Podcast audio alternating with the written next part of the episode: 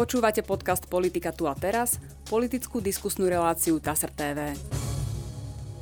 V našom štúdiu vítam predsedu staronovej parlamentnej strany KDH a zároveň e, predsedu Prešovského samozprávneho kraja, pána Milana Majerského. Dobrý deň. Dobrý deň, ďakujem za pozvanie. E, pán Majerský, máme dneska dve témy. Jedna sa týka E, výročia 17.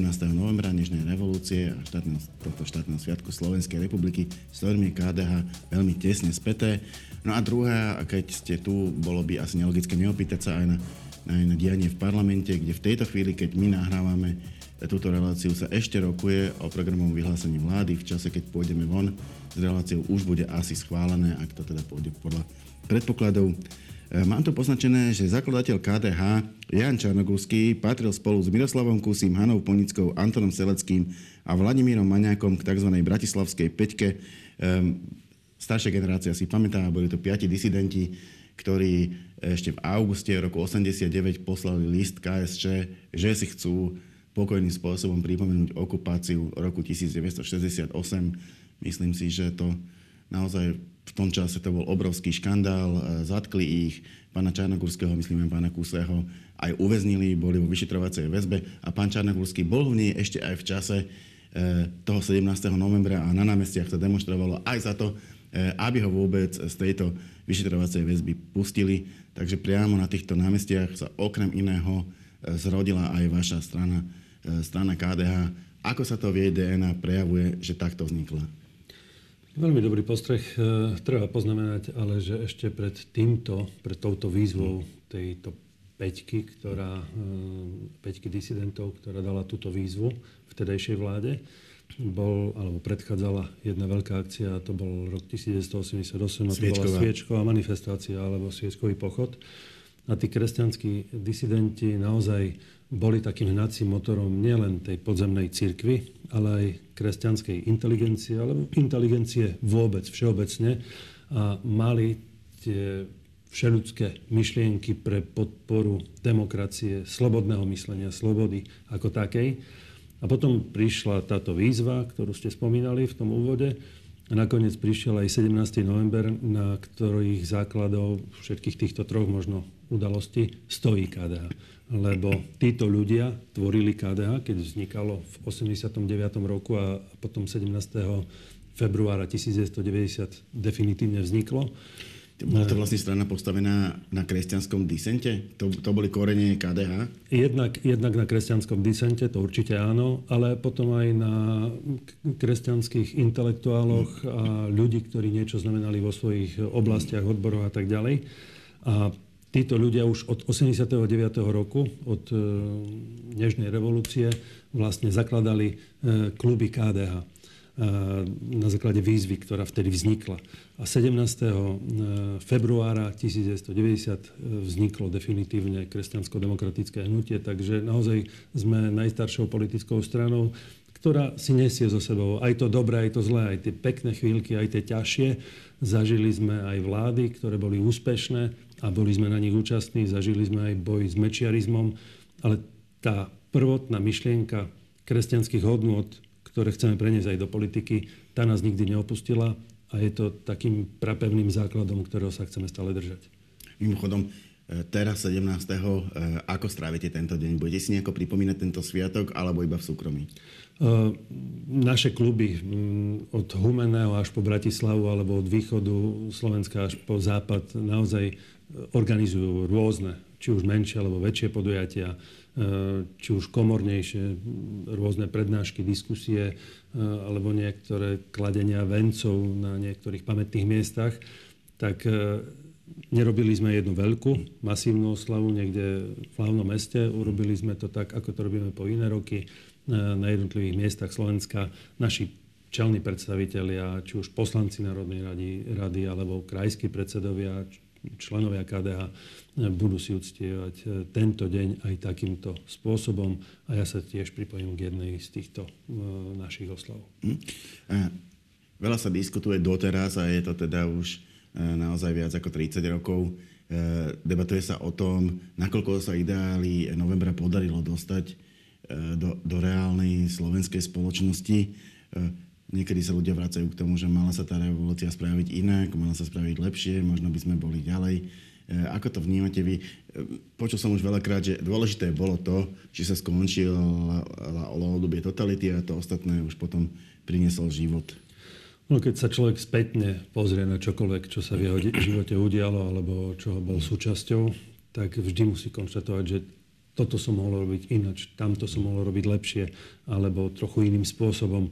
E, život je taký, že spätný pohľad nám e, načrtáva aj skúsenosť, ktorú teraz, keď máme, a vtedy sme ju nemali, nám dáva aj iné riešenia na tieto problémy a tomu sa nevyhneme. E, áno, sú veci, ktoré sa možno mohli urobiť inak, ale základ je ten, že prišla sloboda. Tá sloboda je dar, ktorý sme si vydobili tým najslušnejším a najlepším možno spôsobom, aký sme vtedy vedeli uplatniť. Mm. Bolo to bez zbraní, bez obeti, bez mm. násilia. Buďme radi, že sa to takto dialo, ale sloboda je krehký dar. O ňo môžeme kedykoľvek prísť. Slobodu nám môže niekto ukradnúť, urvať. Proste môžeme o ňu prísť a zrazu zistíme, že sme sa stali otrokmi nejakej inej totality alebo totalitného myslenia a v prvom rade človek musí vedieť ostať slobodný zvnútra, musí vedieť vážiť si slobodu tých druhých a potom ju môže premietať aj do celej krajiny. No, bola tam jedna požiadavka, ktorú možno, že e, čas už spravil neaktuálnou a vždycky sa ju pýtajú KDH, teraz keď ste znovu v parlamente, tak sa jej ju opýtam znovu. E, jedna z požiadaviek bolo oddelenie cirkvy od štátu. Neskôr sa ukázalo, že ako išiel čas, tak tlak na splnenie tejto požiadavky slábol. Jednak aj, aj zo strany štátu nebol až taký záujem, ale ani zo strany cirkvy. Však nakoniec, keby potom e, tvrdo išli, tak už by to za tých 30 rokov dosiahli. E, prečo? Ono, ja si osobne myslím, že my máme odluku cirkvi od štátu. Aj keď de facto sa to takto nenazýva, veď cirkev nezasahuje do vnútorných záležitostí štátu, štát nezasahuje do vnútorných záležitostí církvy. Áno, pred 4 rokmi, v 2019 roku, bola prijatá určitá forma spolupráce alebo kooperácie e, alebo nejakého súžitia štátu a církvy. Dosiahlo sa to ústavnou väčšinou po dohode všetkých církví a náboženských spoločností, ale aj politických strán. Bolo to schválené v Národnej rade ústavnou väčšinou. A to financovanie, no povedzme si rovno, štát financuje platy duchovných. Sú to vo väčšine prípadov minimálne mzdy a je tu ale nenahraditeľná úloha církvy, ktorá tu je častokrát naozaj, a treba to slovičko, nenahraditeľná a nezastupiteľná. Církvy spravujú domovy sociálnych služieb, starajú sa o bezdomovcov, Chceli by sme zrušiť napríklad e, Slovenskú katolickú charitu? Veď to, to je tak širokospektrálna inštitúcia, ktorá sa e, zaoberá či už humanitárnymi vecami, dobročinnosťou a pomocou tým najopustenejším, najchudobnejším. Ja mám aj vlastnú skúsenosť. E, dnes už málo kto chce otvoriť útulok pre bezdomovcov. Sú to takmer výlučne, pripomínam takmer, lebo sú aj nie cirkevné, ale takmer výlučne už iba cirkevné inštitúcie, ktoré sa starajú o ľudí bezdomova, ktorí sú na pokraji spoločnosti. A nakoniec ľudia, ľudia potrebujú, tí, ktorí sú veriaci, aj bohoslužby, potrebujú obrady, potrebujú svadby, potrebujú pohreby. E, to všetko tí kniazy zabezpečujú. E, to určite áno. A e, keď si to tak pozrieme aj historicky, církev má tu nielen charitatívnu úlohu, ale aj takú možno úlohu ľudí, ktorí pomáhajú spoločnosti v rámci toho možno upokojovania, prinašania, prinašania pokoja do spoločnosti, ale aj toho vnútorného nastavenia človeka, ktorý chce možno nejakú pomoc, hľada pomoc. E, a tí duchovní predsa len sú tu na to a splňajú aj túto úlohu. Nehľadec na to, ktorákoľvek církev to je. Treba naozaj poďakovať všetkým církvám a nie ich za to ešte nejakým spôsobom perzekovať, lebo sú aj politické strany alebo myšlienkové prúdy, ktoré by chceli e, zrušiť církvy alebo nejakým spôsobom ich oklieštiť o ich kompetencie či právomoci. Církvy patria do spoločnosti a treba im byť za to vďačný. O vašej strane sa roky z tých 30 rokov by som povedal, že dve tretiny hovorilo, že je ťažké pre vás dosiahnuť dvojciferný volebný výsledok, pretože ste veľmi jasne vyprofilovaná strana. Na druhej strane miesto v parlamente máte isté. Tých 5% jednoducho KDH nazbiera vždy, pretože má obrovskú oporu. Stále na Slovensku väčšina veriacich katolíkov. Napriek tomu ste z toho parlamentu nielen vypadli, ale sa vám ani nepodaril comeback o tie 4 roky. Dve volebné obdobia ste boli mimo. Takže Prečo? Ako sa to stalo? Či si si to nejako analyzovali? Tak e, po dvoch volebných obdobiach, začnem od konca, po dvoch volebných obdobiach e, sa v podstate ešte nedost, nepodarilo žiadnej politickej strany vrátiť sa späť a byť v Národnej rade. Nám sa to podarilo s takmer 7%. Ale ja mám takú zásadu, ktorej sa snažím držať. Ten, kto stojí, nech si dáva pozor, aby nepadol. A možno aj KDH, a ja som súčasťou mm. KDH od 90. roku, už ako mládežník e, v mládežníckom hnutí, kresťansko-demokratickej mládeže som bol v podstate od začiatku, tak e, tu naozaj, keď sme niekde a myslíme si, že máme to isté, môže prísť moment, keď zrazu, keď nedokážeme urobiť vždy niečo e, inšpirujúce, motivujúce alebo niečo nové pre ľudí, tak ľudia povedia, a už ich nepotrebujeme. Už sú zbytoční. Proste, a možno, možno pri, pri veľké uspokojenie e, s tým, že nám sa to nemôže stať. No a fakt boli 3 či 4 voľby e, predtým, než sme vypadli, kde KDH získalo tých 8,3, 8,8, 8,5% a zrazu KDH e, bolo mimo hry a to bol šok pre mnohých, že prečo sa to stalo. A ja samozrejme vždy nejakým spôsobom analýzujem aj to, čo sa stalo, aj to, čo by sa malo stať ako pripraviť možno cestu na to ďalšie volebné obdobie, lebo už teraz v podstate beží kampaň na to ďalšie volebné obdobie. Hovorí sa, že keď sa zavrú volebné miestnosti Presne, v jedných voľbách, začína volebná kampaň. Áno. A vtedy e, zrejme to bolo z toho, že stále sa opakovali tie isté tváre. A ľudia už boli z tých tvári unavení a namiesto toho, aby sa to premiešalo aj novými osobnostiami, novými tvárami, možno či už oživilo, omladilo, zmenilo niečo, tak k tomu nedošlo a práve preto do, došlo k výpadku KDH. čím, čím ste potom tých ľudí presvedčili, aby vás do parlamentu vrátili? No, samozrejme, nebolo to jednoduché. E, my sme si povedali, že potrebujeme získať 200 tisíc hlasov na to, aby sme mali istotu, že v Národnej rade, rade budeme, lebo sme nevedeli, aká bude volebná účasť. A my sme to splnili takmer do bodky, že tých 200 tisíc sme získali a niečo naviac. A bolo to tých takmer 7% Ale bola to predovšetkým aktívna a masívna kampaň po celom Slovensku. My sme si povedali, že bez toho, že by sme nešli medzi ľudí a e, neverbalizovali náš volebný program priamo medzi nimi, tak toto sa nám nepodarí. A práve preto si myslím, že toľko energie, ktoré sme vložili do kampane, úprimná a srdečná snaha osloviť voliča kdekoľvek po celom Slovensku priniesla svoje ovocie.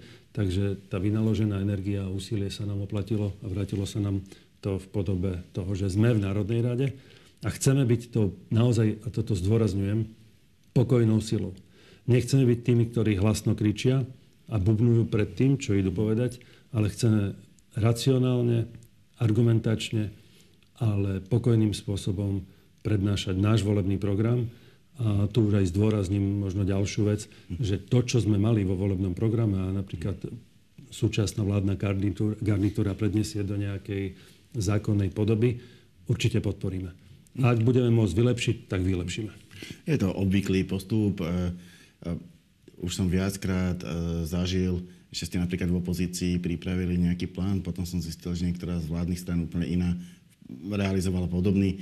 E, svojím spôsobom je to úspech, lebo tá myšlienka sa presadí. Ešte tu mám otázku na také krátke porovnanie.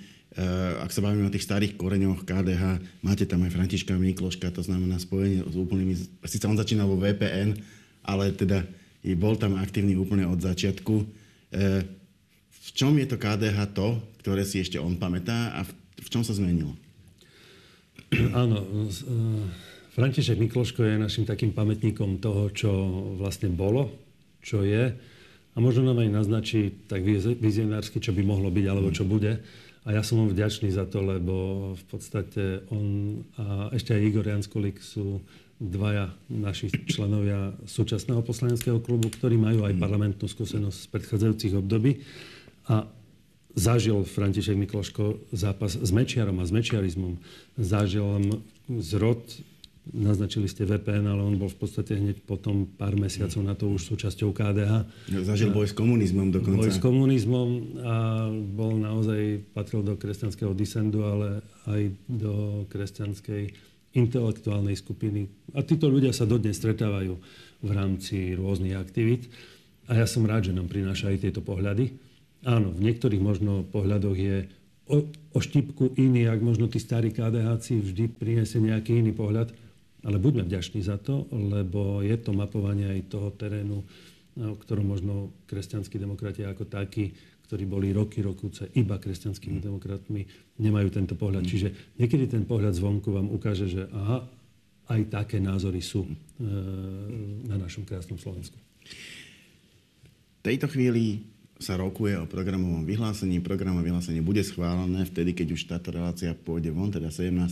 by už malo byť malo byť schválené, ak sa nestane niečo veľmi, veľmi prekvapivé. E, ako by ste ho najprv vo všeobecnosti hodnotili? Samozrejme ste opozičná strana, e, pán Hrabko to hodnotí tak, že opozičná strana, ktorá by hlasovala za programové vyhlásenie vlády, v ktorej nesedí, by šokovala. E, to sa proste neočakáva.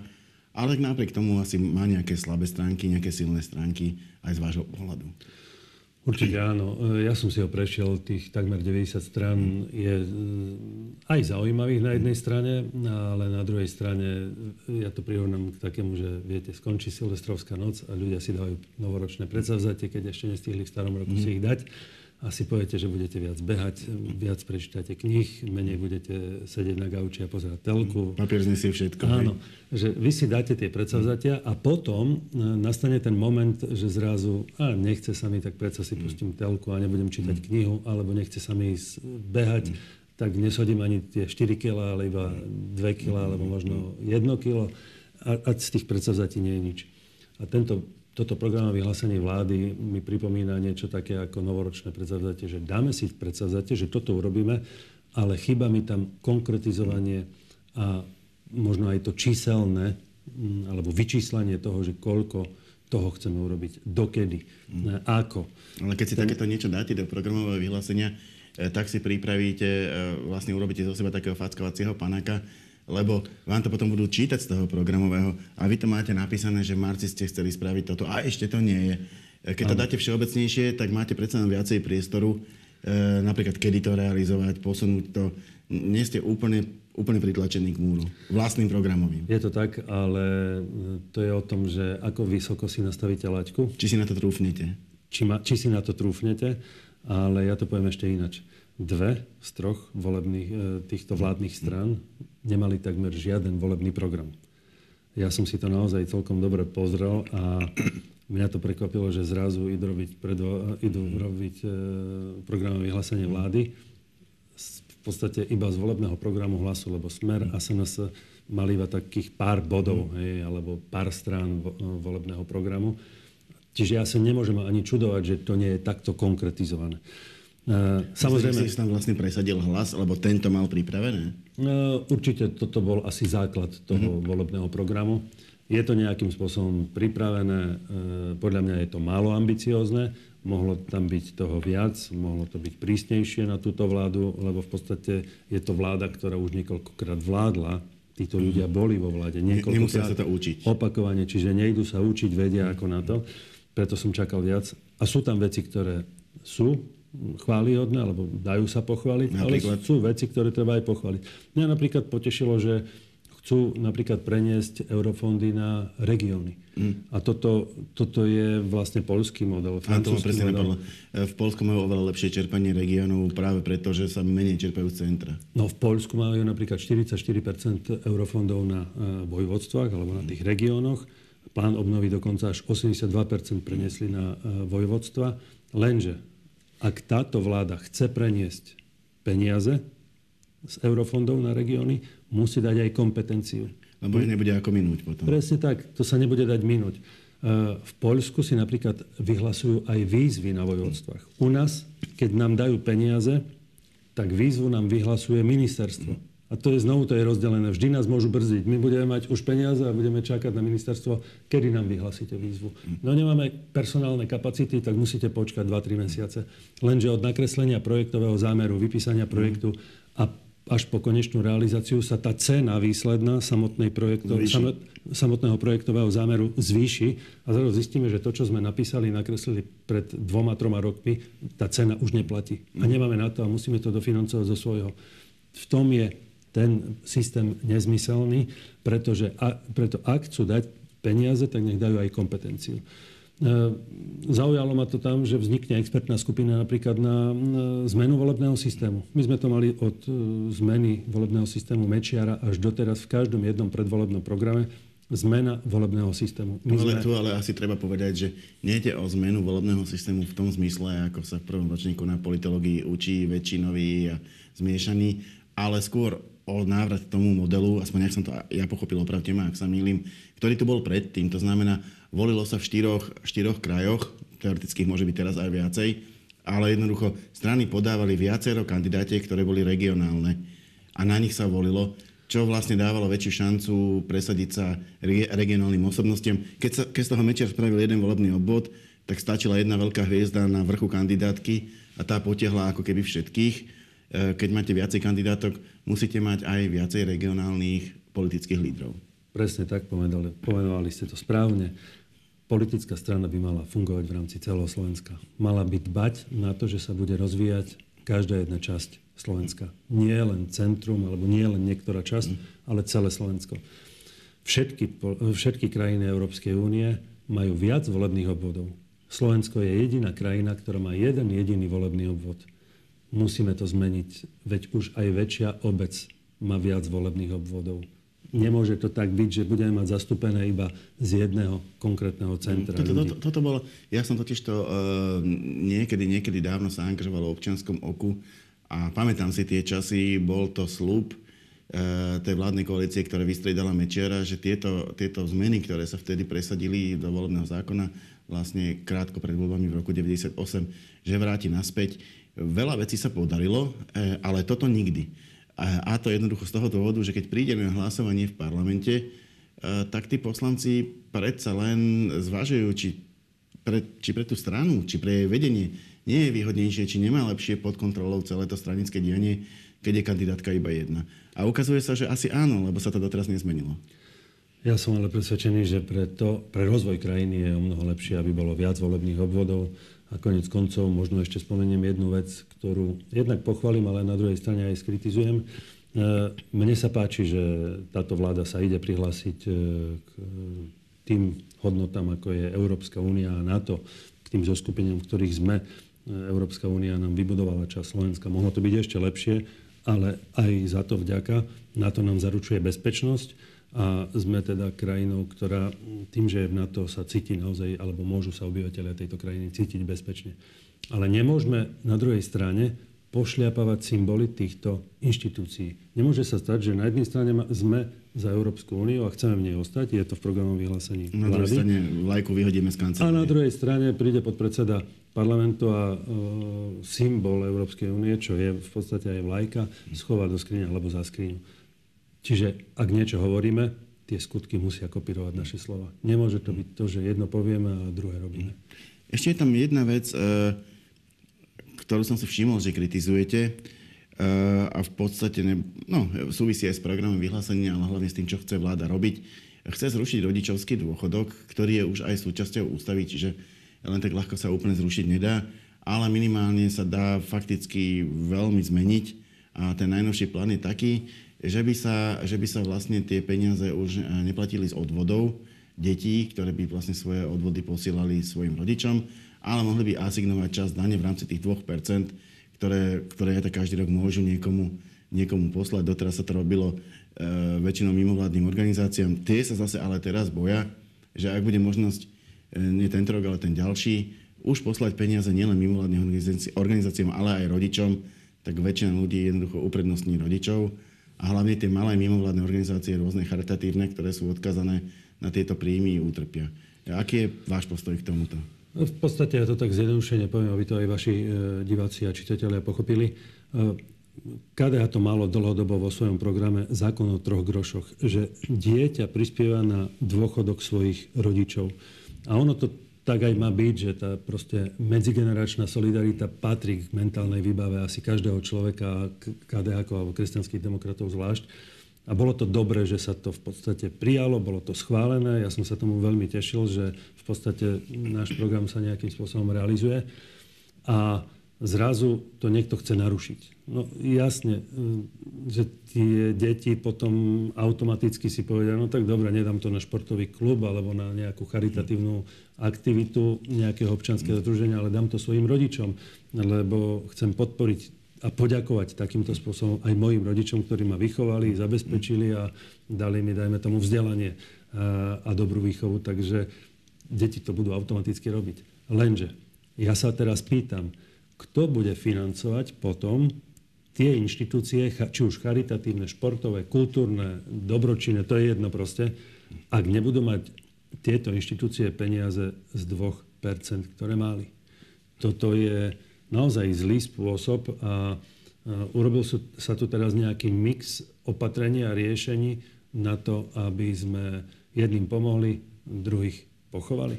No tak Toto zase. Zase e, pán Tomáš hovorí, že E, dôchodcom sa nič nezoberie. Oni vlastne tie isté peniaze, e, ktoré by zhruba dostávali v rámci rodičovského dôchodku, dostanú pridané na 13. dôchodku. To znamená, celkovo o peniaze neprídu. Rozdiel bude ten, že teraz tie peniaze majú len tí, ktorí majú deti, ktoré pracujú na území Slovenskej republiky.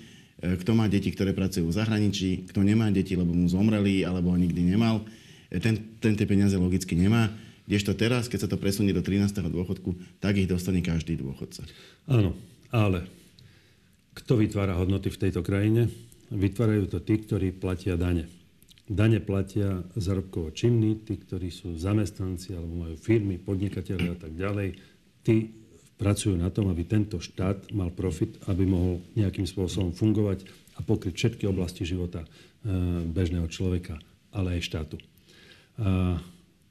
my nemôžeme jednoducho zavrieť tento kohútik, e, lebo to celé môže padnúť. Ja si myslím, že to, že rodič vychová dieťa a potom to dieťa mu prispieje, by malo byť aj takým poďakovaním, že mm. naozaj sme radi, že rodičia majú tie deti ten a chcú mať deti. Ten motivačný princíp. A tá motivácia, ak sa vytratí, tak zrazu jednoducho zistíme však, na čo sú nám deti. Veď nám už tá populačná krivka tak hlboko upadá. V programom vyhlásení vlády napríklad som nevedel nič na, nič na to, ako by sa mohla znovu populačná krivka naštartovať smerom hore. Nie je tam žiadne opatrenie. A mhm. toto ma mrzí, lebo dnes, ak nebudú motivovaní rodičia k tomu, aby mali deti, aby o pár rokov zarábali aj na naše dôchodky, tak táto krajina bude naozaj iba upadať. Poďme k posledným dvom otázkam, ktoré sa týkajú ďalších volieb, ktoré sú pred nami. E, prvá sa týka eurovolieb. Všimol som si e, zaujímavý ja, uvidíme, či to bude trendom. Až dvaja lídry parlamentných politických strán, Andrej Danko zo Slovenskej národnej strany a Richard Sulik z SAS, už potvrdili, že chcú byť lídrami eurokandidátky svojich strán. E, neznamená to automaticky, že v prípade zvolenia ostanú v tom parlamente, budú si môcť vybrať, ktorý mandát si ponechajú, ale jednoducho povedú tú kandidátku Myslím, že pán Sulík avizoval, že tam aj ostane, ak bude zvolený. Mm, čo KDH? Má to jednu výhodu, viete akú? Na čele kandidátky máte, máte predsedu najznámejšieho politika. Áno, no, toto určite nebude prípad KDH. Ja do Európarlamentu nemienim eh, ani kandidovať. Samozrejme, eh, našu kandidátku, všetkých kandidátov, ktorí budú kandidovať, budem podporovať. U nás rozhoduje o tom eh, celoslovenská rada KDH tá bude po novom roku. Samozrejme, tí, ktorí majú záujem, už nejakým spôsobom avizujú, že chceli by kandidovať do Európskeho parlamentu. Ja pevne verím, že tí, ktorí budú zvolení, a verím, že budeme mať e, viacerých kandidátov, ktorí budú zvolení do Európskeho parlamentu, budú e, hodnotovo a hodnoverne presadzovať tie hodnoty, ktoré aj kopírujú KDH a KDH ich dlhodobo zastáva a budú aj tak hlasovať vždy v Európskom parlamente. Toto by mala byť politika, ktorá sa má presadzovať v dobrých politických stranách, aby tam nebola nejaká dvojkolajnosť, ale aby sme boli jasne a hodnotovo ukotvení v tom, čo predstavuje naša politická strana. Posledná otázka sú prezidentské voľby. Tie sú ešte bližšie časovo ako eurovoľby. Už sú nejakí známi kandidáti, ktorí by, ktorí by chceli ísť do týchto volieb. Pán Korčok, pán Kubiš. Uh, je možné, hovorí sa o pánovi Pelegrini, ktorý to ešte nepotvrdil, ale ani nevyvrátil. Uh, aký je postoj KDH? Budete mať vlastného kandidáta? Podporíte niektorého z existujúcich? My sme povedali, že tejto otázke sa budeme venovať eh, hneď po parlamentných voľbách. My sme mali minulý týždeň eh, práve predsedníctvo, kde sme túto otázku otvorili. Bavili sme sa o dvoch menách, ktoré rezonovali veľmi silno. Bola to Miriam Lexman a William Karas. Títo ľudia, myslím si, že by vedeli aj jedna, aj druhý hodnoverne zastupovať eh, konzervatívneho voliča. Sú to hodnotovo ukotvení ľudia, ľudia, ktorí majú aj znalosť, aj skúsenosť a práve preto si myslím, že ak by sme sa dohodli buď s Miriam Lexman alebo s Williamom Karasom na to, aby kandidovali, boli by to dobré rozhodnutia, alebo bolo by to dobré rozhodnutie. A mali by ste svojho kandidáta. Ale v konečnom dôsledku my to uzavrieme zrejme buď do konca roka, alebo tesne po novom roku. Takže pracujeme na tom, diskutujeme o tom. Smeruje to k vlastnému kandidátovi, teda jednému z týchto dvoch, alebo nie? Alebo zatiaľ, v debatách, zatiaľ to v debatách vyzerá tak, že budeme mať vlastného kandidáta, ale nevylučujem aj to, že možno podporíme niekoho iného. Nie je to uzavreté, preto iba hovorím aktuálnu, aktuálne myšlienkové pochody e, zvnútra KDH alebo z vedenia KDH. Ďakujem pekne, to bola posledná otázka a posledná odpoveď našej dnešnej debaty. Ja za účasť ďakujem Milanovi Majerskému. Ďakujem veľmi pekne za pozvanie. A my sa v našej relácii opäť stretneme na budúci týždeň. Dovidenia.